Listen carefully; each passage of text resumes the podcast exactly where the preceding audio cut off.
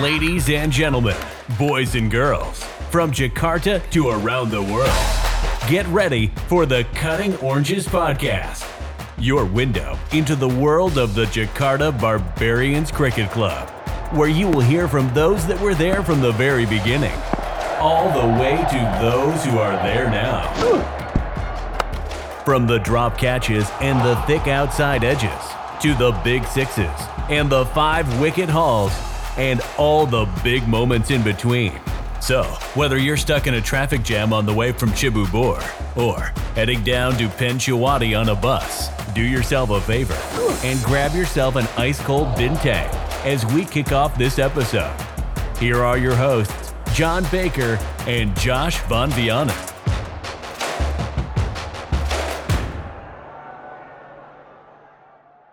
Welcome to another edition of the Cutting Oranges podcast, the Jakarta Barbarians Cricket Club walk down memory lane.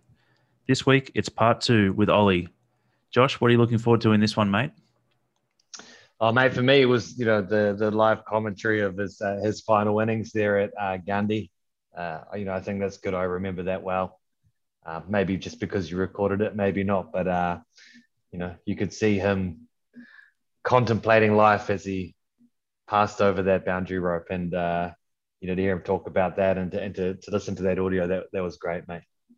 The video will be in the show notes as well. We'll have a link to that on Twitter, so everyone can relive the memory, not just us, so he can be immortalized in the digital world forever.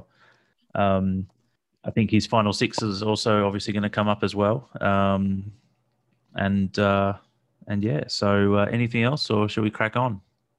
Mate, crack on. I'm looking forward to hearing it, and I'm hoping the guys are excited after his last week's stories. As we can probably tell, Ollie's a bit of a raconteur, and I think that was mentioned, and, he's been good value, so really looking forward to hearing it. Without further ado, we'll cut over to part two of our interview now. We went up to Prabowo, so we did Boldy sixes in the party bus, and what happens in the party bus stays in the party bus. But there was always a bit of an angle for the Barbarians to rock up to a game. I'm happy you brought up Prabowo, actually, because for me that's a really really interesting part of the cricket story, because we've played a few games up there over the years. I think at the Polo Club. So just for the listeners who might not know, Prabowo was formerly a military general, and then. He ran for president last year. Yeah. Well, we'll remember that. You could probably do some Googling and figure it out. But I have these really distinct memories of batting out at Prabowo's, and I don't think I've been here long, and I'm at the crease and I'm looking around this fucking Polo Club, and I'm like, I've never even seen a Polo Club, and then I'm here and I'm like, where am I? And I'm sort of like taking it all in and thinking to myself, I don't really want to get into it, but I'm thinking about like where, who this person who owns this property is and why. And it was only a month or a few months ago that I was in some forest in New Zealand working, and now I'm playing for this, person who was nearly the president of Indonesia, very nearly. And it was an exhibition game, and he was. It was essentially one of those weird things where he basically said he met a Malaysian guy or a Singaporean guy, and he said, we play this guy he was doing a business deal with, and said, hey, I used to play cricket for Malaysia. And then he said, well, we play cricket in Indonesia. The guy didn't believe him. And he was like, well, come to my place. And for some reason, we were there doing an exhibition match to prove that we do play cricket in Indonesia. And, apparently it went very well. And whatever deal that they were doing, went through based, on the back of this exhibition match that we played at his Polo Club. It's a very strange place to be sometimes. Commission. Yeah. Did you feel used, Josh? I wouldn't say. I don't know. I didn't feel used. I just remember just thinking this is so out. This is just something I never would have. Yeah, it's another world. Yeah. Life. But he's the defense minister now, right? Yeah, it would be. He is. No, he's the defense minister now, right? He is. Yes. Yeah. Yeah. So maybe switching gears a little bit, Ollie. I want to talk maybe about your farewell, because that was quite a night, right? Yeah, the burst. Yeah, but I mean, you and I had lunch beforehand as well, if you remember. And then the Italian place with that rib, right? We spoke about, you know, I think that's where you and I really spoke about those early days and, you know, the different pathways that you and I were on at the time. And I think it was a great night, right? But what are your memories of that night? Because that was quite a good Barbarian social event, that one. Well, I think it got hijacked, actually. Yeah. Hijacked how? Well, the night was stippled out. It was a road map to gold. It was like a treasure map. We were going to get our drinks on in the bus, and from there on, we had a couple of options where the night would take us. And before you know it, booze gets into the man. People start to get sentimental. And that's where, I'm just going to say it out. Gutzel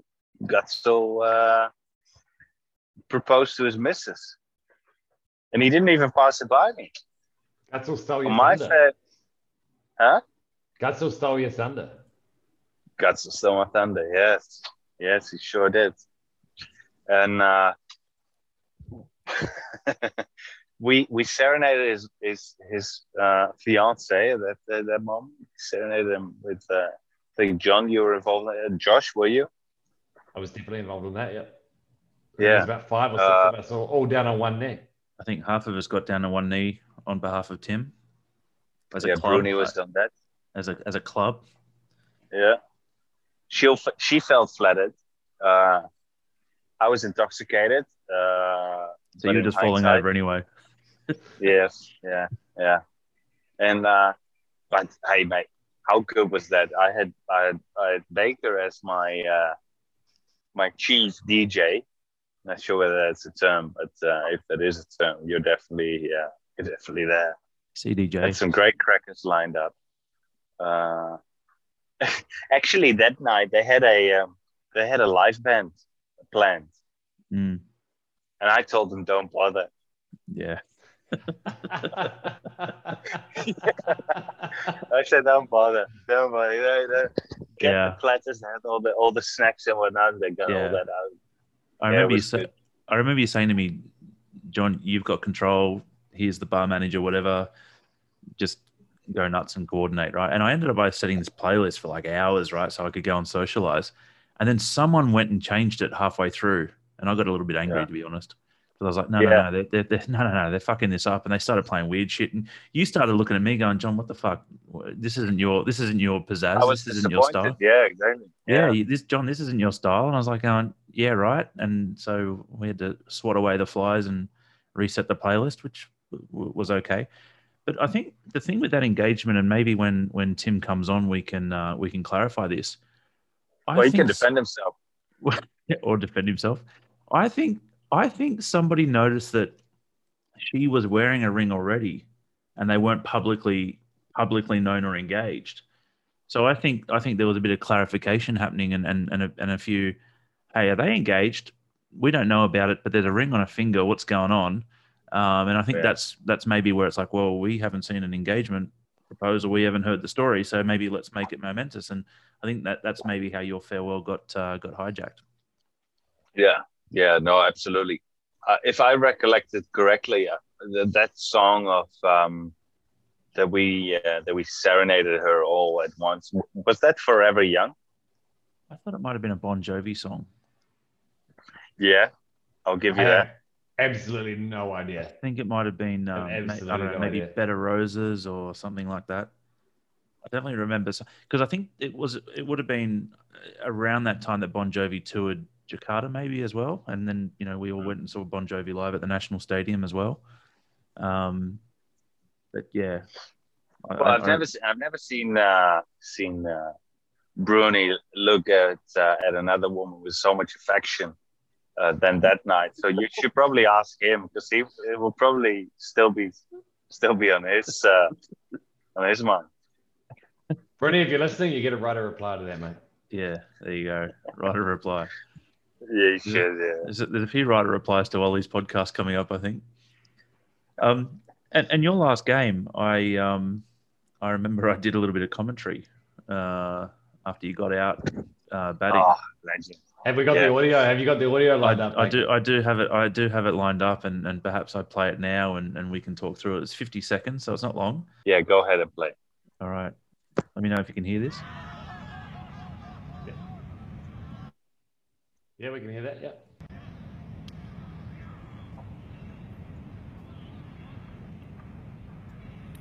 We're at Gandhi. Yeah. I'm sort of reliving that last motion. Disappointment reigns over the Dutchman. As the sun sets on his JCA cricketing career, he looks back on achievements far beyond the field, captured in spreadsheets, in Facebook moments, and friendly chats over the bar. Goodbye, Ollie, as your innings draws to a close. I like the pause. He pauses. He pauses and reflects. Just before that sort of comedy, he sort of has a look around. And the great thing about it is the timing of that, right? It's as you're drilling innings clause. The timing of that as your innings draws to a close, and I'm literally stepping over the boundary rope. Yeah, how good of that timing? And so I know a couple of Johns, and my father. Whenever I talk about you, John Baker, my father asks, "Is it the John of disappointment reigns?" And I say, "Yes, it is that John indeed." So it really sort of left a mark on him. And even though you haven't met him, it's how'd you go on that last knock, Ollie?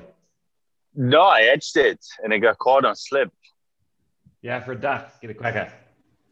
It wasn't a duck. No. And you could check that actually on the stats. It's probably on there. That was an official game. I'll take your word for it. Yeah, there we go. I believe everything you say, Ollie. Mostly. So, Ollie, one of the other memories I've got of you is, I guess you were also fairly happy to, hit some of the establishments after a game or two. Front bar of EP, which has been spoken about. Molly's you've mentioned as well. What are some of your highlights from those times? Well, actually, EP nor Molly's was ever really my place. EP was probably before I joined. Was the real highlight when I joined.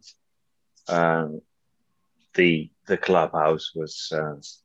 Well, undeniably, the best place to go in town, right? Because you had all your mates together, but it wasn't a place that you'd go out of the blue, like the Singapore Cricket Club, and bump into your mates. It was always an organized, although impromptu, visit. Mm. For me, some of the great places I used to go to with the club was Jaya Pub. I think Jaya Pub had so much charm around them, so much history. It's like is it the oldest? I mean, it's not in the original spot anymore, I believe, but I think it's the longest running, drinking establishment in Jakarta. Yeah, absolutely, yeah. And John and I used to hit that place up actually when it was still in the old spot. Yeah, and. You had that sort of two-floored place where you had that band that was okay. It had a lot of passion behind it, but it was okay. Do you remember the bathroom in the original place?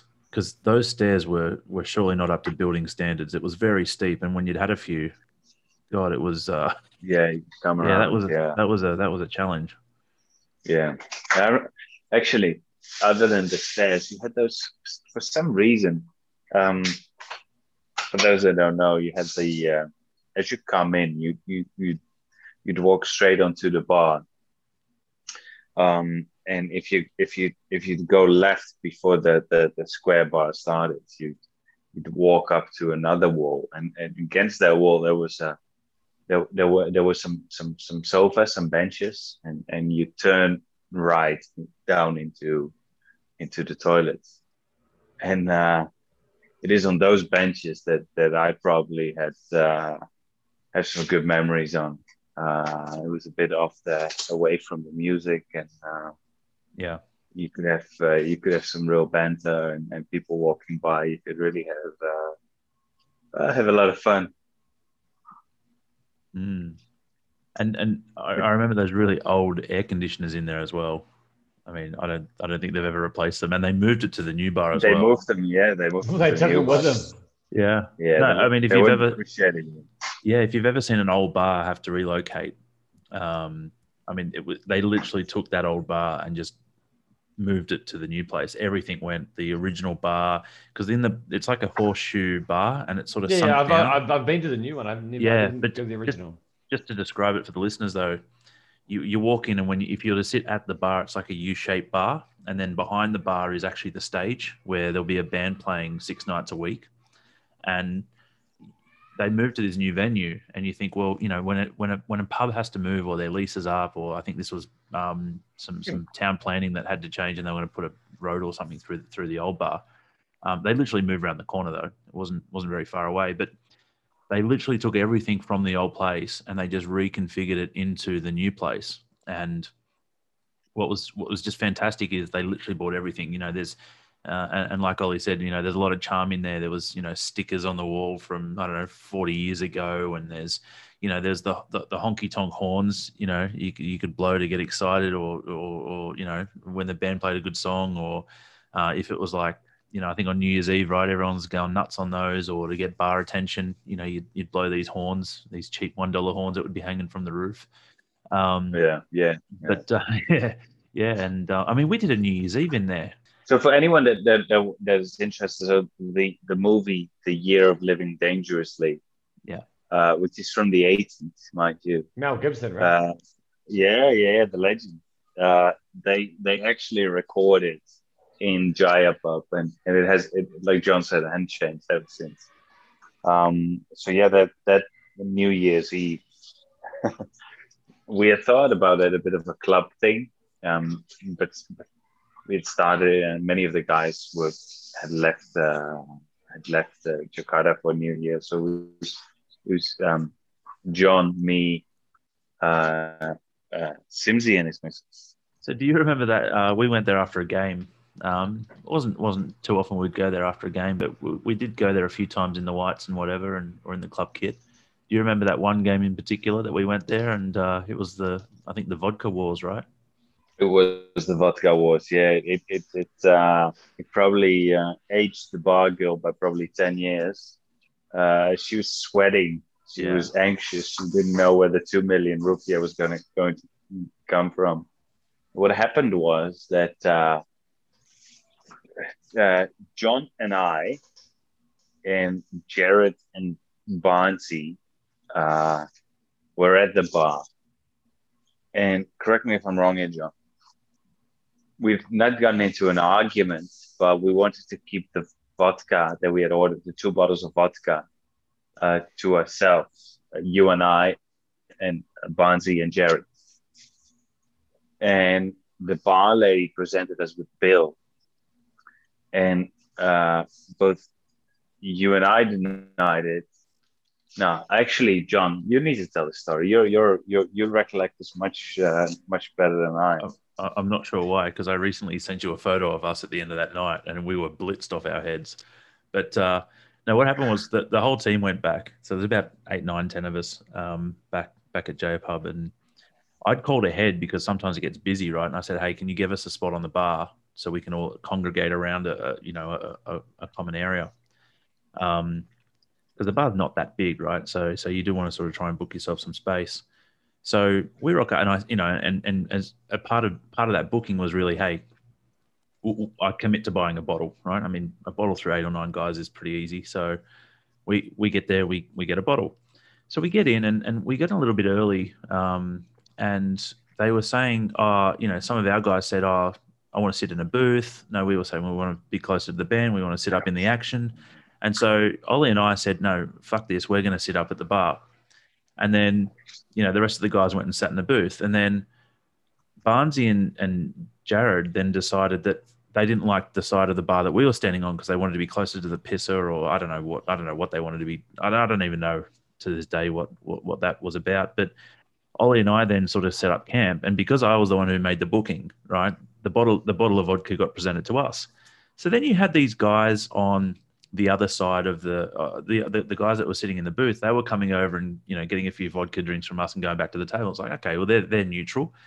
But then Barnsey and Jared were like, can you give us the bottle over? And then we started arguing with the bar staff and said, no, this is our bottle. I ordered it. That's I'm the guy. You leave the bottle here. If they want the bottle, they come over to us. So then they decided to get a second bottle and they put it in front of them. And we weren't speaking to each other, right? It was like, oh, well, if they can do it, their thing. And so then the team then got split between the Barnsey Jared group and the John Ollie group. And then, you know, because we'd started the bottle first, right? And, you know, him and I would, you know, Ollie and I would just say, just drink, because we were in front of it and everyone else was in the booth and probably having a few beers or whatever as well. So we got towards the end of the bottle and Ollie and I were pretty on the way by that point. But they still had, I don't know, maybe a third or a quarter of the bottle to go. And I think it got to the point where I think they assumed that we were just going to finish off that bottle and then go around and join them. And we said, no, we're not going anywhere. Right. So, you know, so we finish our drinks and we're sitting there and we're like, okay, well, what are we going to do here? And I said to Ollie, I said, well, we can just leave the bottle here if we don't finish it. So I said, let's just get another one. So, yeah. So we ordered a second bottle for us, right? And then effectively third bottle, right? Yeah. So technically a third bottle, but we ordered a second bottle for us, and then they had their bottle over there.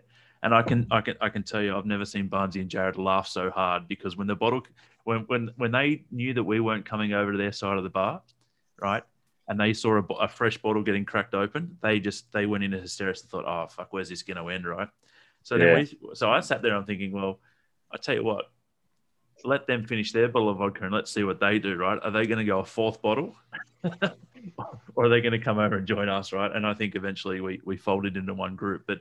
I tell you that so the girl came over with, I think, a bill for three bottles. And I think for the two bottles. So she was arguing the two bottles that were initially bought. Yeah, because she wanted us to settle the two bottles before giving us the third, right? Because she could probably see that this was getting out of control, and I think they were all seeing what we were doing. So we said, we're not paying for their bottle. That's their bottle. I ordered one bottle, and this is my bottle. And they're like, no, but you guys are together, you're friends. I said, well, they're not friends of mine. Well, if they're friends, they'd be sitting with me. That was the line I was using. If they were my friends, they would be sitting with me. I said, they're not sitting with me. They're sitting over there. And then she was just tick-tocking between the two groups for a good 30 minutes, 45 minutes. Getting all sweaty. And I don't even know how that ended up, actually. But then, and then anyway, so that would have got settled off. And then we just bought another bottle. I said, I'll start a new tab. We'll get another bottle, thanks. And that was the third bottle. That was the thing. Yeah. And I think they wanted us to pay for that up front because they were like, I'm not going through that again. I was like, sure. Can we get a discount though? Because we're buying three bottles off you tonight. There's a picture of me and John lovingly in each other's arms. Oh, we're blitzed. And our eyes are moving independently from each other. It is shocking. But it does. You mean like not from yours and John's, but like independently within your own head? Yes. Yeah. And we had long nights there. We would stay there until 4 or 5 a.m. That place would go on till the last person left, as long as they were spending money. And I had a couple of occasions where John just got me under the table, and he actually. I actually got his driver to drop me back home. And then he would go back to pick up John for a couple of hours later. It's just, I couldn't handle it. So let me show you, and we'll put this in the show notes as well. But this was that night, and we are absolutely cooked here. Yeah, I'm having a vodka cranberry, and I think you're on a vodka orange. You both got a Barbarians kit on. I like it. That's good. Yeah. No, I've got the Bangkok tour shirt on. I don't know why, but Ollie looks particularly Dutch in that photo. Very Dutch vibe going on. Yeah. So a photo from earlier in the night, just so the listeners can really picture this together, which I'll put up as well. That's Barnsey and Jared across the bar, and then this is the bar waitress that was presiding over. She's got a very stern look on her face. Yeah, she was not at this point. She's getting anxious. She's obviously fed up with your guys' bullshit, and she's trying to minimize the damage of her probably Wednesday night or Saturday night. But you can see that you can see the bottle. One of her fingers, right? It's wrapped around the pen now. A couple of seconds prior to that, she was pointing to us, and she was trying to make a point. So it just and Barnsey is pointing to himself, to his chest. Well, why should I pay for that? That's the sort of movement that you should visualize it. Yeah. And Joe Bay is looking over Barnsey's shoulder, thinking, "Oh, what sort of rabbit hole am I getting myself?" This is what's going on. Joe Bay's taking it all in. He's a young gun. He's learning the ways here. Barnsey's from the old guard, and he's showing young Joe Bay there how it's done.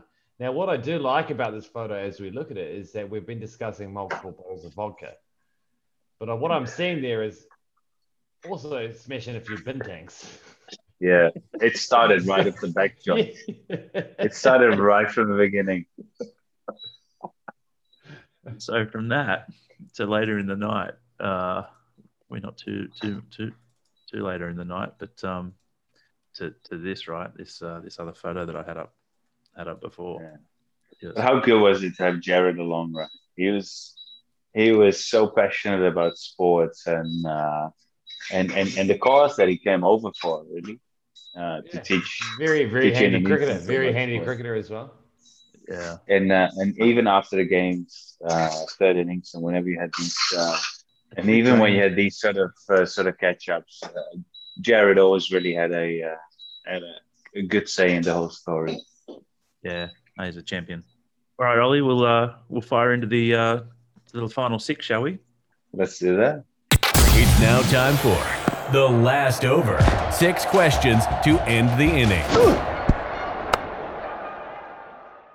So, our first question: which barbarian made you laugh and why? Well, there's many, but if I'd have to take a pick from the viewpoint of originality, it would probably be Josh, actually. What? No, I think Josh's originality when it comes down to Halloween outfits really goes to full Monty. I love Josh's his Ben Chong street singer outfit. It's just, who comes up with it? Right? Who actually thinks of Halloween and says, "Well, I'm in Indonesia. There's all these things. You can go as a parking lot attendant with the scarf, with the sort of drape across your head to avoid the sun rays." And Josh decided to make his own little megaphone with a little microphone on it and a short skirt dress. I mean, you just gotta applaud that sort of stuff. Very original. Yeah, it is. And we had the Barbarians pub quiz when the lockdown first started, which was great as well.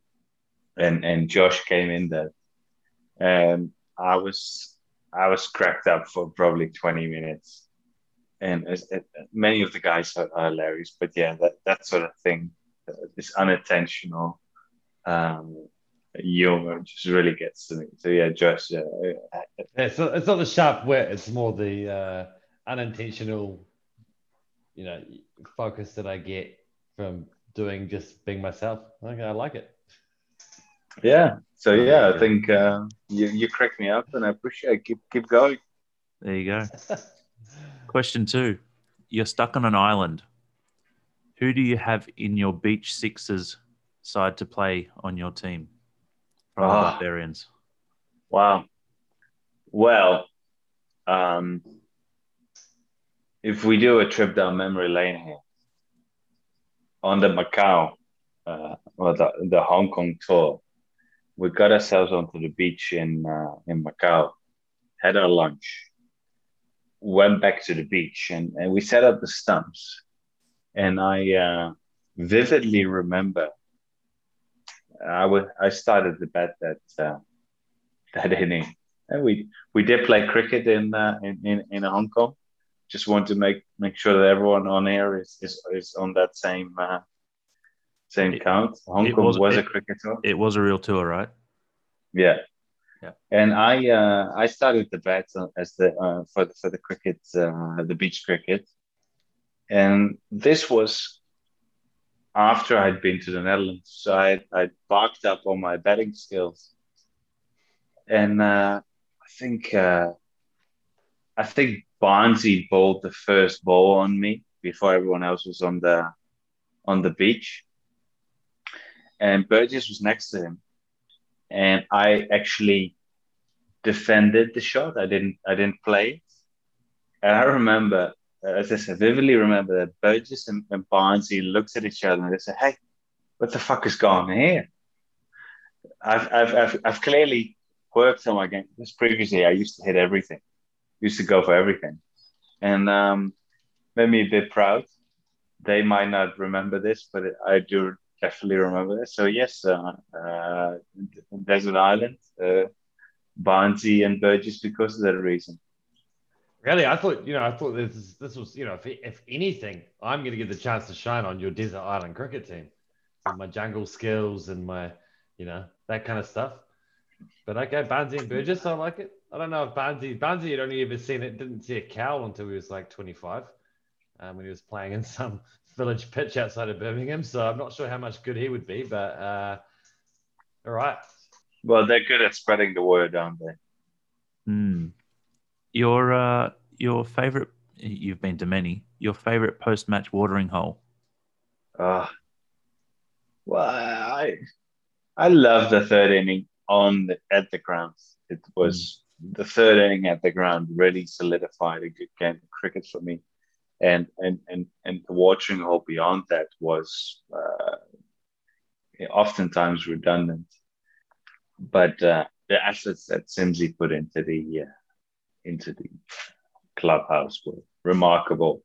So you got to give him credits for that, and the nights at the clubhouse where you really get that sort of tropical feel, and you open the windows of Block M. And you hear the sounds of insects coming from the inside. Really, really leave a mark. There you go. Who opens the batting in your first 11?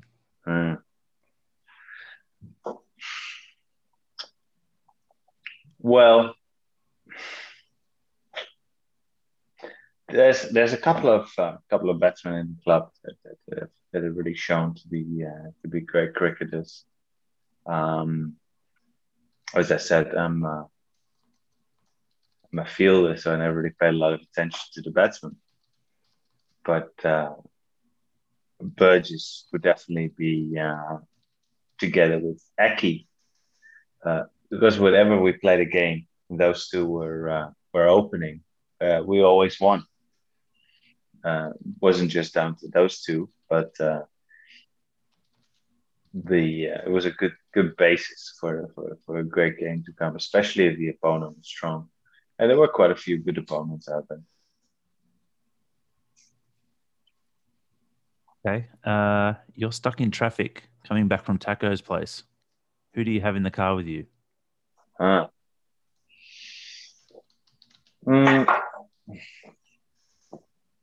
Well, considering that you used to pick me up, John, we used to stop by the Meccas for what do you call these things? The burgers? What do you call these things? The hash browns? Yeah, these meals, right? Yeah. I know, 5 before my last game.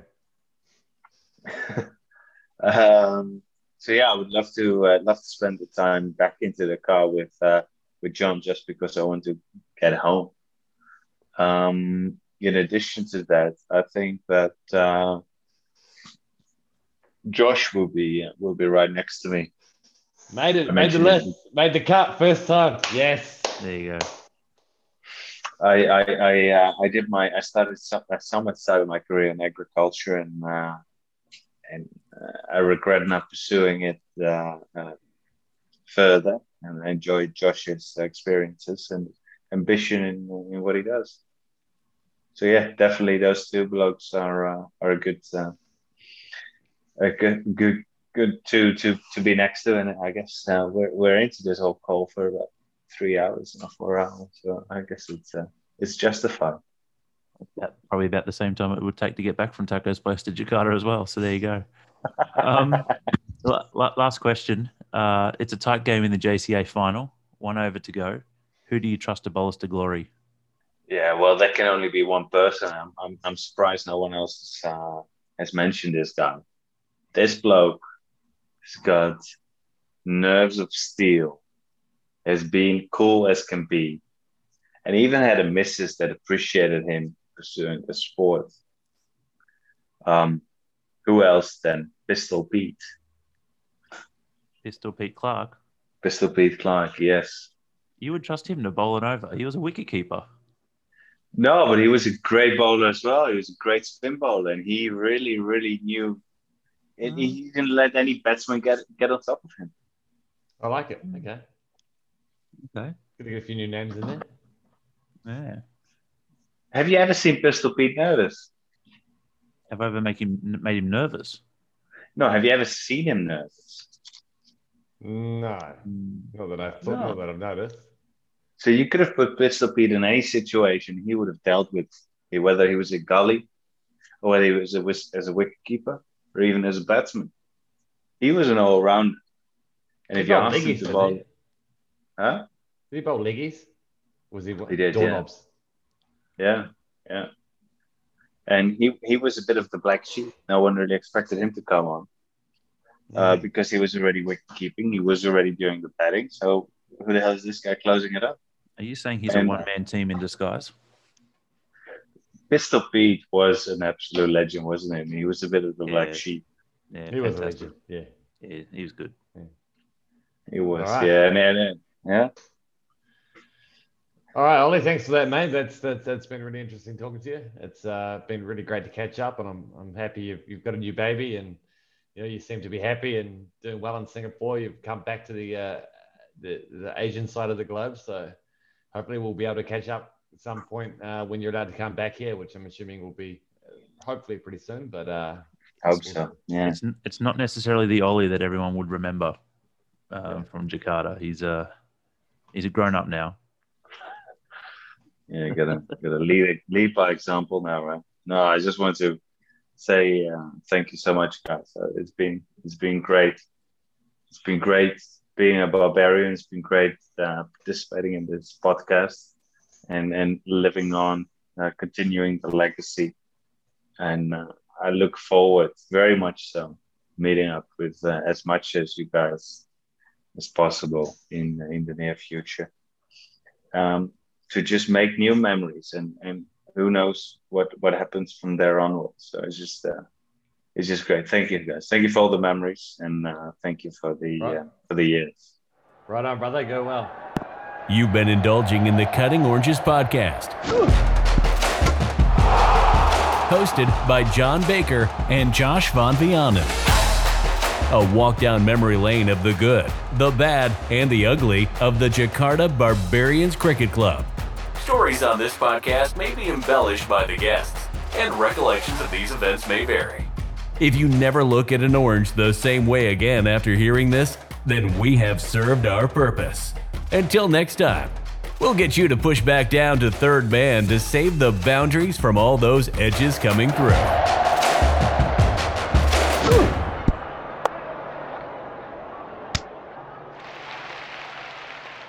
I want to emphasize, right? You fucked up my drinking pattern. You actually did, because I just had to send my missus out for no reason.